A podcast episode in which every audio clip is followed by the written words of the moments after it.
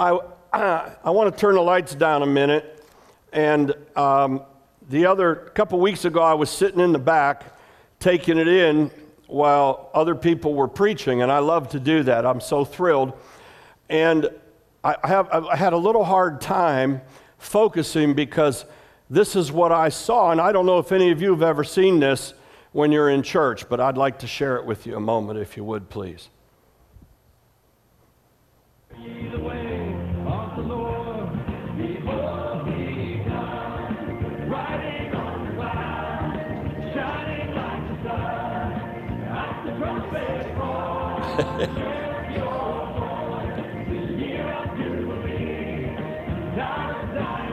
Now that's hard.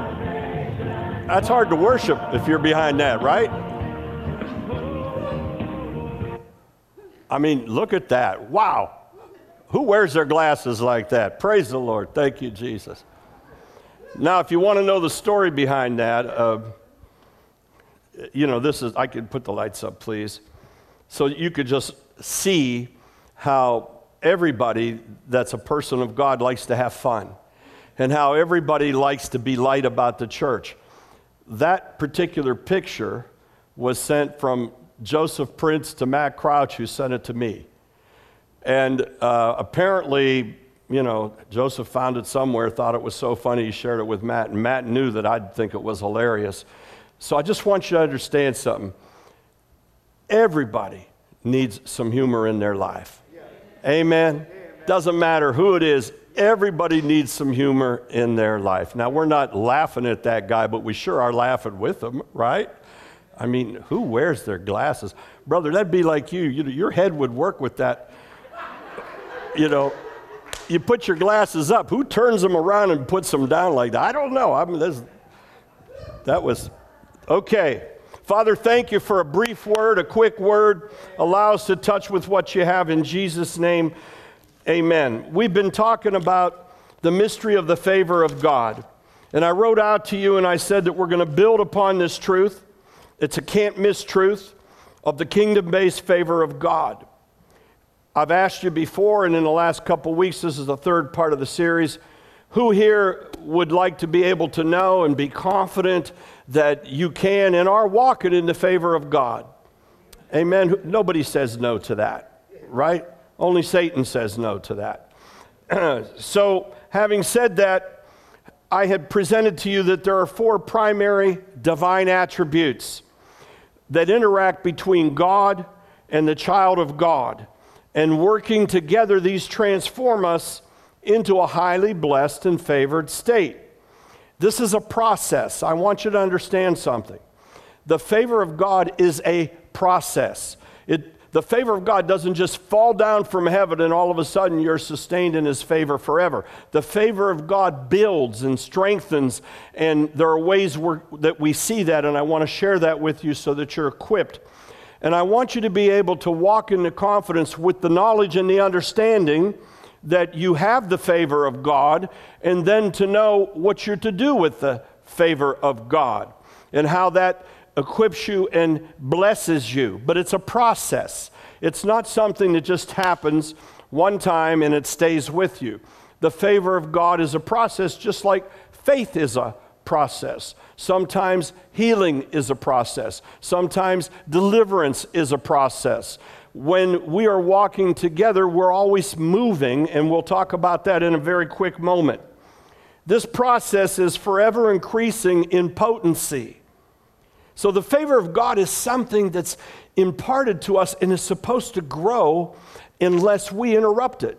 And then somehow we get in the way of, of, of, disrupting it. We can become a blockage in the favor of God in our lives from Him to us. But if you embrace these divine treasures we're going to discuss that come from the bosom of the Father into the bosom of your being, then you will walk in supernatural favor. The scriptures tell us Jesus Christ, who is in the bosom of the Father. The bosom is what? Remember uh, when, when we had the, the, uh, the, the man who died and we got the parable from Jesus Christ, and he said, Allow me allow me to go and speak to my brother. And he was he was speaking uh, to his brother, and the, and the Lord spoke to him, and the word came out to him No, once you're in hell, you can't reach out. But we understand that those who had not yet been set free by the blood of Jesus Christ were what? They were kept in what was called Abraham's bosom. They were kept in paradise. They were kept in a place that God had, had partitioned them and held them apart so that they were not going to participate in hell, but they were waiting for that message. And we understand that Christ, when he resurrected, it says that he preached to those spirits, to those saints that were in Abraham's bosom to be released. The bosom spiritually means that deep place of God's heart. And in this sense, there are things in the bosom of the Father that are parted through Jesus Christ to you and deep into your spirit, spirit talking to spirit. We understand in Romans that the spirit of a man and woman, when we say man in this house, we're talking about species, not gender, right? Species, both male and female.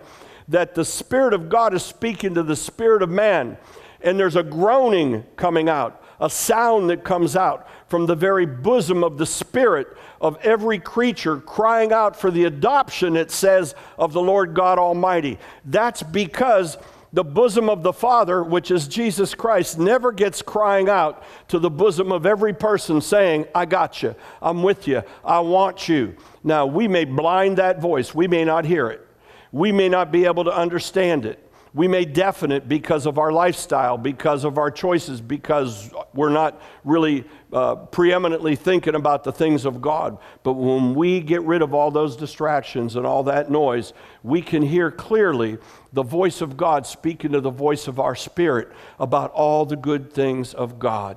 And here's the other good news yes, the Holy Spirit will convict us of sin, will convict us of the things that aren't right of God, but He will not condemn you. There's a big difference. He will not condemn you. The conviction for the things that we need to fix in our life isn't to destroy us, it's not to condemn us, it's to be able to have that relationship and to walk in the victory of Jesus Christ. That's the only religion, the only faith in all of the world that doesn't condemn unto sin is Christianity. Do you know that? And there are hundreds of religions, and they all condemn one way or another or cause one way or another for there to be rules and laws and things that you have to do in order to be acceptable to God. The voice of the Holy Spirit is crying out to us every hour, every moment, every day, speaking from the bosom of the Father into your bosom of the Holy Spirit. We are in a relationship. So, we must grow strong. I want to give you a couple scriptures. I want to first look at Luke chapter uh, 2, verse 40. Now, Luke did a very good job um, of giving us a chronology or a history of some of the things of Jesus Christ. What you will find out is we have very little information about him from when he was born until he began his ministry. Very little. You have to put the pieces together. We assume that he was taken by his father into Egypt to hide the death of Herod. We don't know for sure. It's not really spoken to us other than what we hear in the prophets, that he was kept there. We assume that he grew in stature and strength. Some say he was a carpenter, but basically, as I've studied it more, it looks like he was more of a stonemason than he was a carpenter. He worked with stone. That would make a whole bunch of sense, wouldn't it, as a builder? Wouldn't it make a lot of sense when we understand that somebody who's the cornerstone isn't a carpenter, but instead they're a mason? Wouldn't it make a lot of sense that when we understand that we're building upon that firm foundation, that that firm foundation is one who knew on earth and in heaven how to build a firm foundation? Those are masons, right? In this area, and matter of fact, all around the world, we always want to build a house on a foundation. Without it, it doesn't last too long. It can fall, it can have all kind of issues, it can slip, and if the foundation's no good, it cracks. So we understand. Look at this this is one of the few things, this and the next scripture we're going to get, that tell us a little hint about how Christ grew in the Father. How Christ grew in the Father. He didn't just whoop and all of a sudden he was all of himself and all of one being. Yes, he was always Christ, he was always God in the flesh, but he became man so that he would, we would know and be able to relate to him that he became the second man, Adam. Unlike Adam, who was created in all of his fullness, Jesus Christ was born of a virgin, just like you were born of a mother. And, and he had to develop as a child. And here we see, and the child grew and became strong in spirit. Strong in spirit. And look what happens filled with wisdom, and the grace of God was upon him. Now, you're going to see with the next scripture that in order to be able to lock on and hold on to moving into the favor of God, we have to go through a growth spurt. We need a growth spurt. How many of you know that, you know, a growth spurt for young young people basically happens sometimes usually earlier for the female than it does the male, sometimes between 10, 11, 12 and 15, 16 or 17, right? And voices change and things happen and little girls become young women and little boys become young men and it's it's it's a growth spurt. It's a period of time. Same thing with you and me and our spirit. There are growth spurts in our spirit. In my life and i'm not going to take a lot of time to go through that i can tell you that it started it obviously before I knew the Lord, but there was a growth spurt. There was a spurt when, boom, all of a sudden I came to the revelation, the understanding of Jesus Christ. There was a lot going on, a lot of noise, a lot of activity, a lot of growth. We were, I was maturing, you were maturing. It says we went from milk to meat. Well, once you get to meat, some people think it's all over. No, once it gets to meat, we need to keep moving on because old wine begins to smell, doesn't it? Old wine doesn't hold what's the new of the Spirit. We need fresh and new wine all the time, fresh and new meat all the time. Jesus Christ, the child, grew and became strong in spirit. Somewhere along that growth spurt period of time, as he was edging up to 30 years old to begin his ministry, he was growing in spirit. Now, there's a way we do that. He became filled with wisdom, and the grace of God was upon him. Let's go on to the next verse, and then we'll merge these and dissect them, and that's probably about as far as we're going to get. Let's go to Luke chapter 2, verse 52. Once again, Luke gives us some insight. And Jesus increased in wisdom and stature and in favor with God and men. And in favor with God and men. So we merge the two we merge the last verse and this verse, and we understand he had to grow in strength. He had to become stronger, yes, physically, but also spiritually. If you want to walk in the favor of God, then make it your discipline to grow spiritually in God, to grow stronger spiritually in God. How do you do that? You spend time with God. You, t- you walk with God, you talk with God, you pray you get in the Word of God, you get teaching. But also, if we understand, it said he that Jesus Christ gained knowledge. Now, that's strange because by him all things are created. He's the creator himself, but yet in the flesh, he took the time and the discipline in his life to gain knowledge. Knowledge of what? Knowledge of nature, knowledge of people, knowledge of, of, of a trade, knowledge of the Word of God, knowledge of everything he could get. He gained knowledge. And what happens when you gain knowledge, especially when you are influenced by the Spirit of God, you get wisdom. You can't get wisdom without knowledge. There's people walking around that are wise about nothing but themselves. They think they have wisdom, but they don't have knowledge. You could be the wisest person in the world, but without knowledge, what good is it? And if you can't put your knowledge to some practical goodness, what good is it? How many of you known somebody who never quit going to school? I know two of them. One was my uncle, he's passed. He never quit going to school. He went to school, went to school, went to Italy, went to med school, dropped out of med school, went to another school, went to another school. He died and went to all kind of schools and never had a job. Yeah. And then I know another one who is a radiologist locally, wonderful man very accomplished. He, he had, uh, had a radiology department, but he never quit going to school. He got his CPA, he, got, he became an attorney, he was a radiologist, he, he became all kind of things. And I would sit down and talk with him sometimes and be blown away because this guy knew something about everything and you couldn't dare argue with him. How would you like to have been somebody in one of his classes where he was blowing that curve? You had no choice. But at the end of the day, what he was lacking was faith.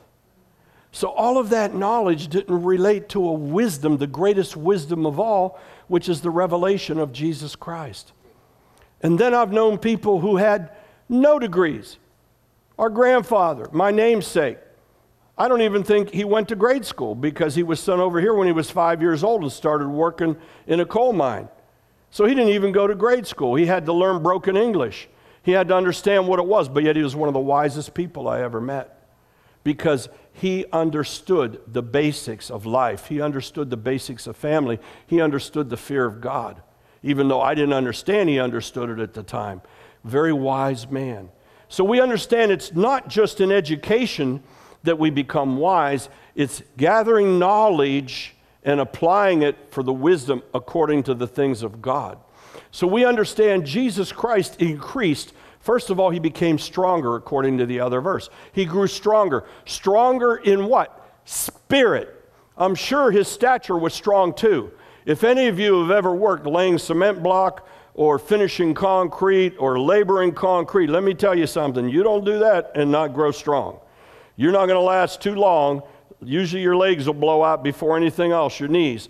But you're going to get strong. I believe Jesus Christ was strong in stature physically and I believe he was strong, we all know, spiritually. He grew and he increased in wisdom. He increased in wisdom such to the point that when the Lord re- moved him into his moment and his moment in the kingdom, a very short ministry, three and a half years, he had the wisdom to understand who he was in the place where he was at and that it was start time. And when he came upon John the Baptist, he knew he needed to be baptized to fulfill all things. He understood that there was a time that the Spirit of God would descend upon him in the fullness. Prior to that time, he did not have the fullness of the Spirit. You understand that? So if he didn't have the fullness of the Spirit until it descended upon him when he came up in the baptism, and then it was said he was sent out in the fullness of the Spirit, that means he was growing in spirit. Now, how many of you know that you are growing in spirit, but yet you have the capacity to have the fullness of the Spirit? If you do, or if you think you want to say you do, show me something. Give me some love. All right. You know, I do well with amens or something. I, you know, spur me on a little bit. It just helps me. It gets my juices flowing. How many of you know that you're growing in the Spirit, but you have the capacity for the fullness of the Spirit? Some of you do. Some of you, you're, hey. listen, that is because you're a child of the living God. And that's because of the process of God moving inside of you, transforming everything in you. And you have to acquire it, you have to receive it, and then you have to practice it in order to continue to grow in the Spirit. And if you're grown in the Spirit and in wisdom and stature, then there seems to lead to the fact that that, that will in itself result in the favor of God coming into your life. Favor of God coming into your life. It's hard to have the favor of God without wisdom because you don't know what to do with the favor of God. God gives you favor, so you think, well, I'm going to go to Las Vegas and gamble because you got favor, right? I mean, you know, how many times, you know, I went to a Catholic high school and I'd, we'd go out on the football field and these guys would kiss a medal. They'd kiss a medal, and I like, kiss a medal? What is that? I didn't even know what it was. You know, I wanted to smash someone in the mouth. That's what I understood about playing football. I didn't know about kissing any medals. But that was the wisdom that they had, but that wasn't the favor of God. God will meet you at the level of faith that you're at, and I'm sure God does. But when we get the wisdom of God, we begin to understand why God is giving us favor. Because you know why?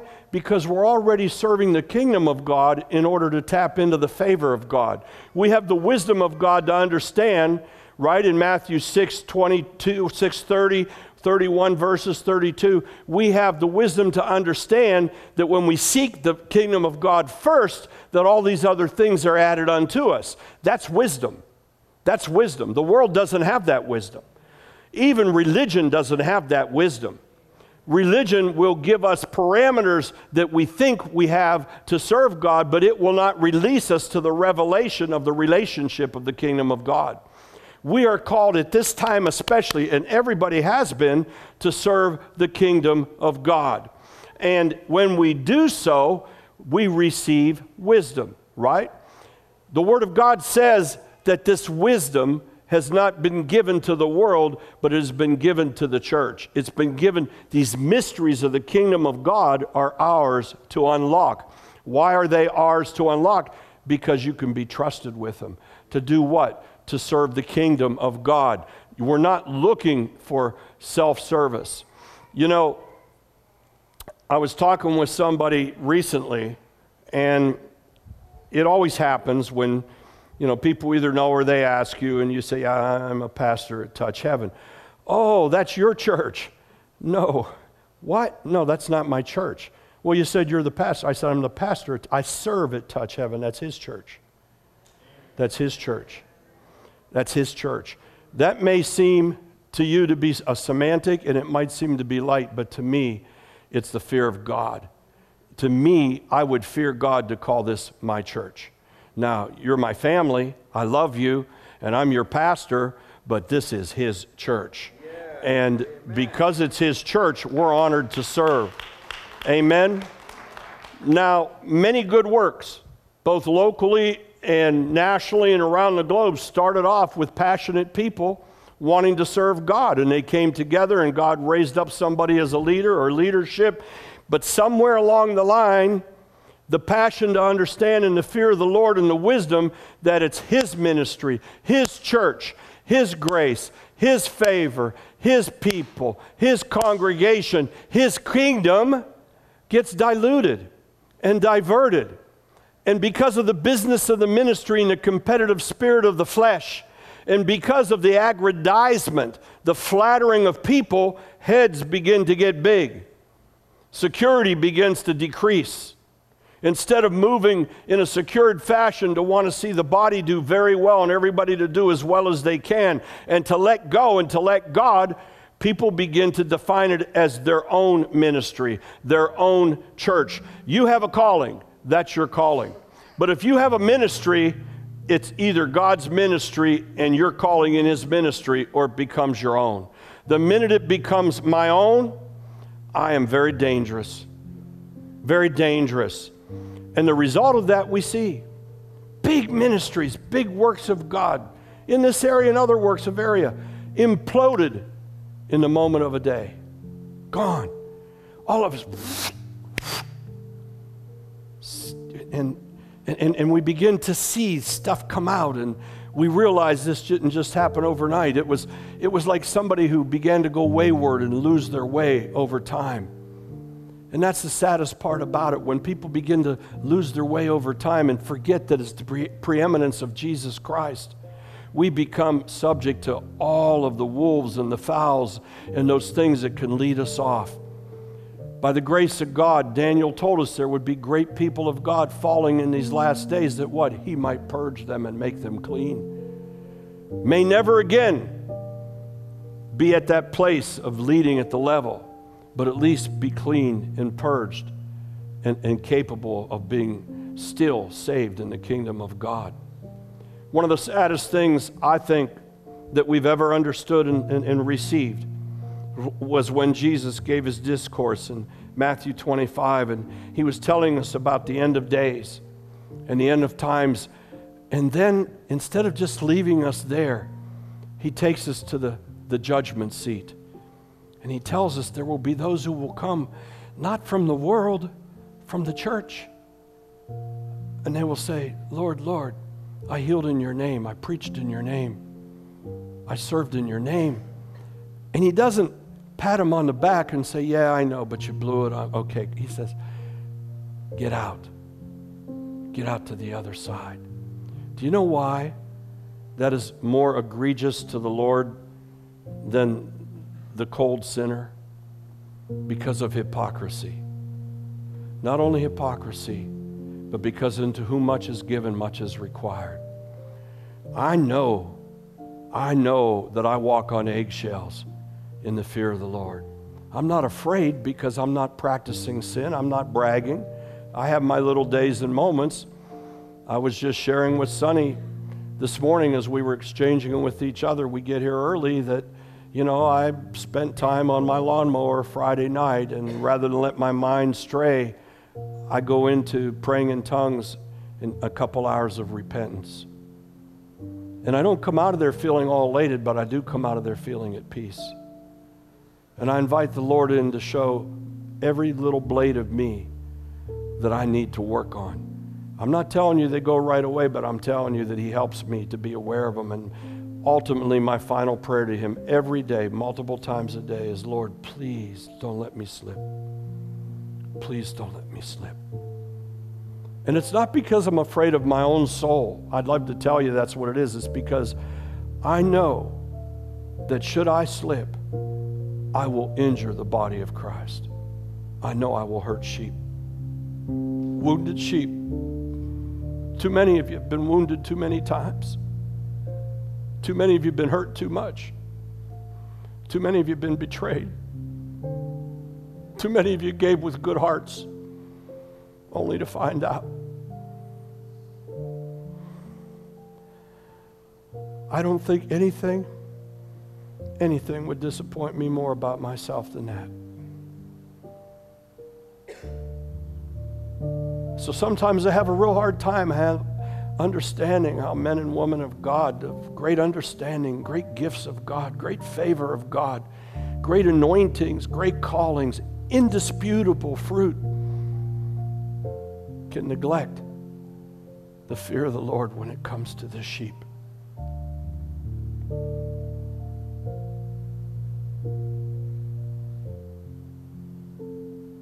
God is calling each and every one of us to a special calling in this day.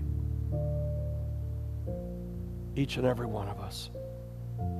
To grow in spirit. Beloved, don't forsake growing in spirit, no matter who you are and what you do. No matter how busy your schedules are, find some time to grow in spirit. We have to make our priorities also, not just to serve and not just to function, not just to work with our hands and provide. We have to make our priorities also to grow.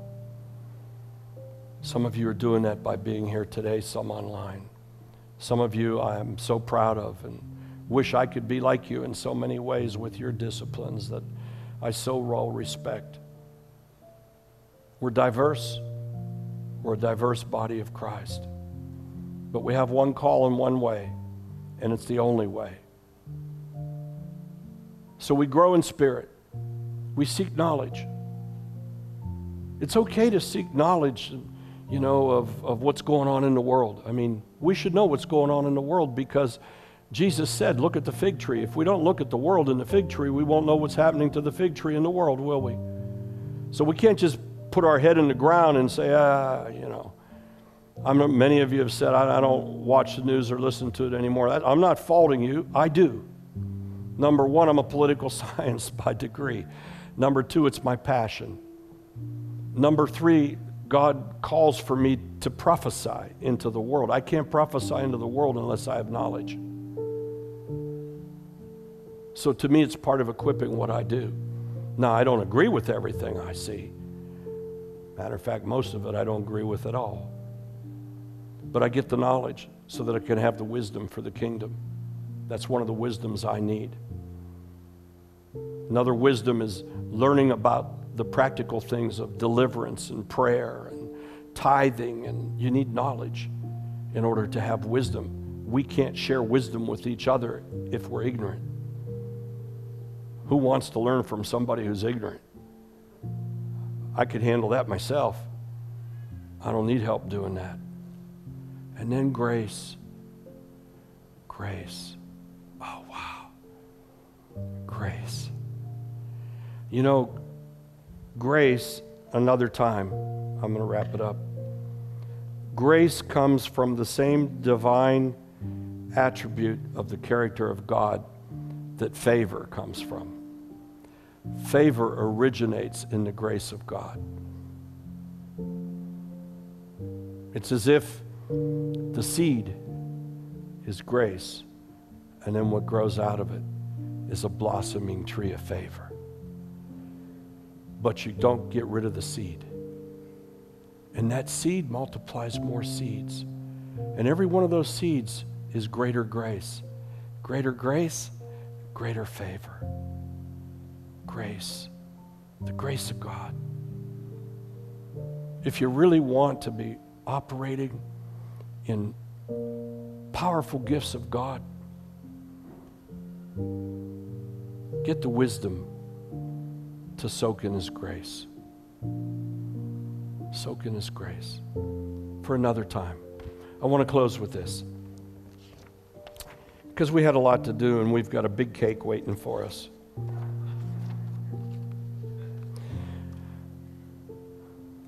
The favor of God is all about relationship with God. That's first and most preeminent.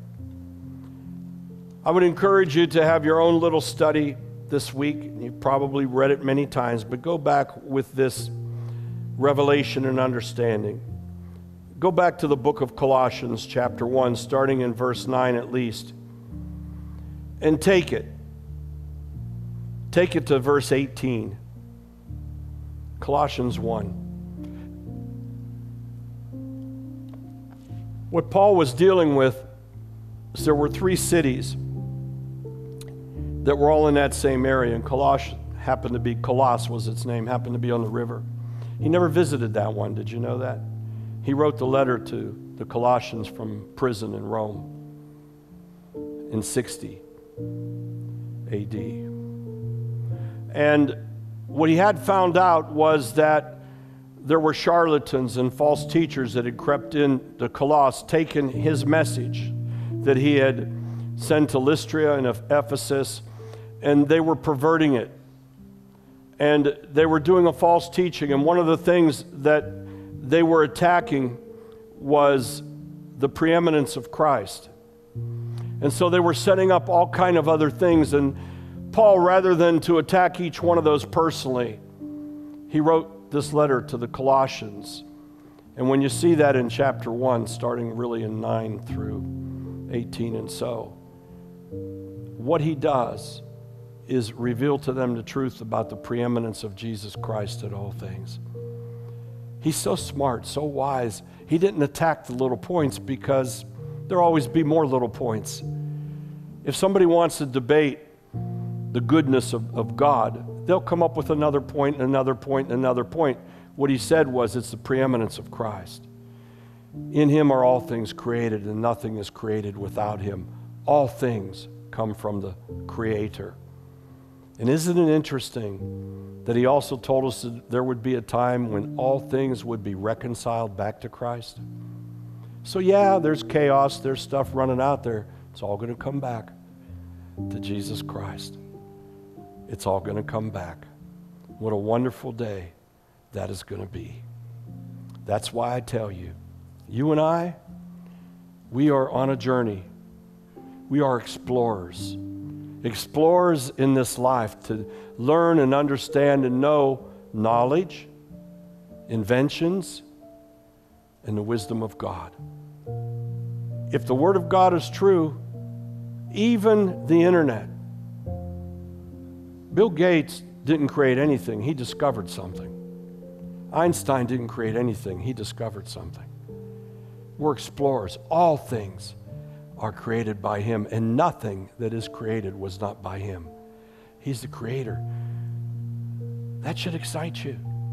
That means when you get those keys, there's something there waiting for you to discover. There's something there for you. You, maybe only you in all of the earth to be the one that presents it. Maybe you. Maybe you're the one for that particular thing. How wonderful it is. I want to invite you up to the altar today.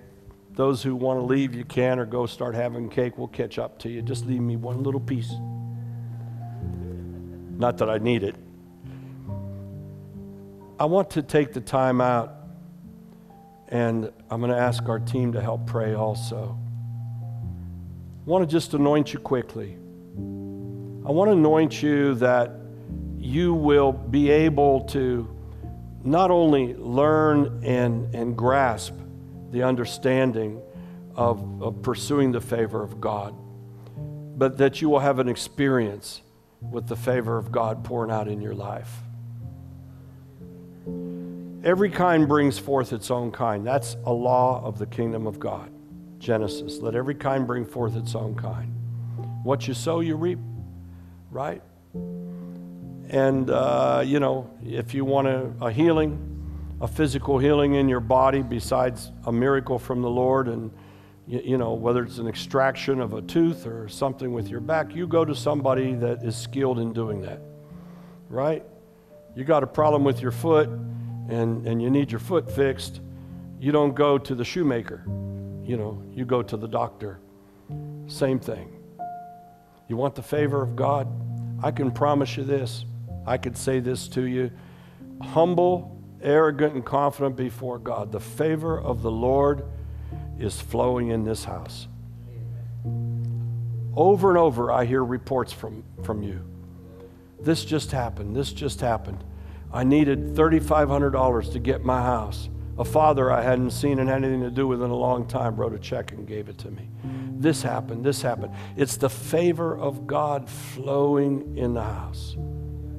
Because we believe, we pursue, we're generous.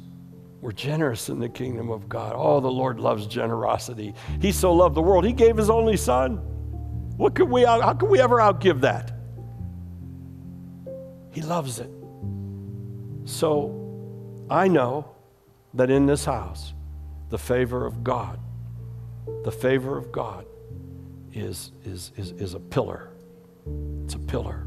And we pray to the Lord that we sustain that, that we do the right things and have the right hearts to sustain the, the favor of God in this house flowing throughout the congregation. Amen? So uh, I'm going to say a prayer.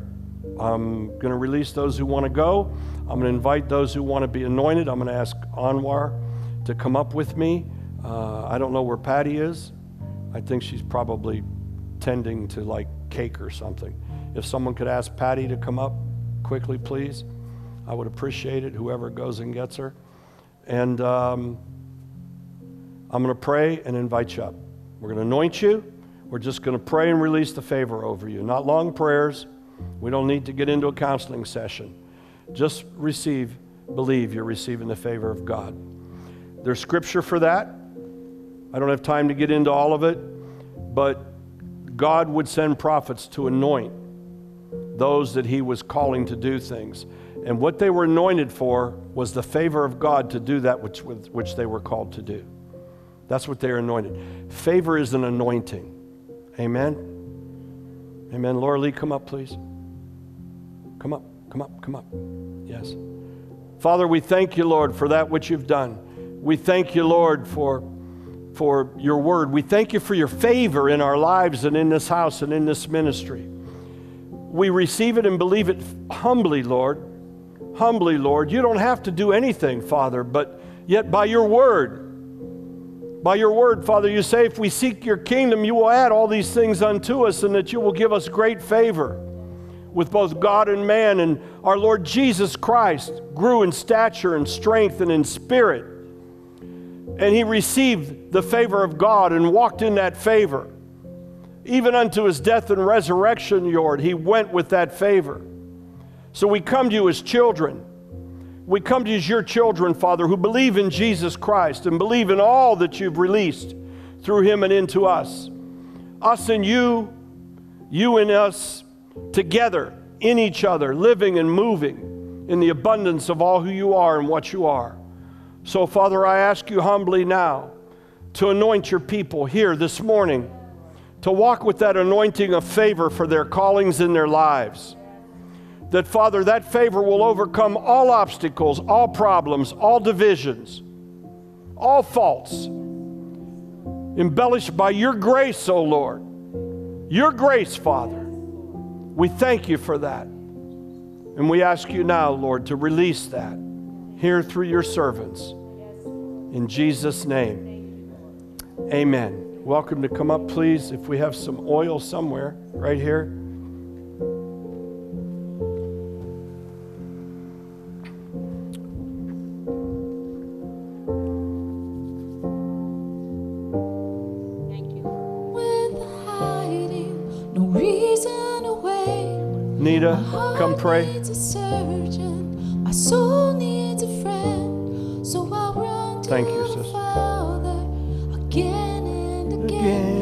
again.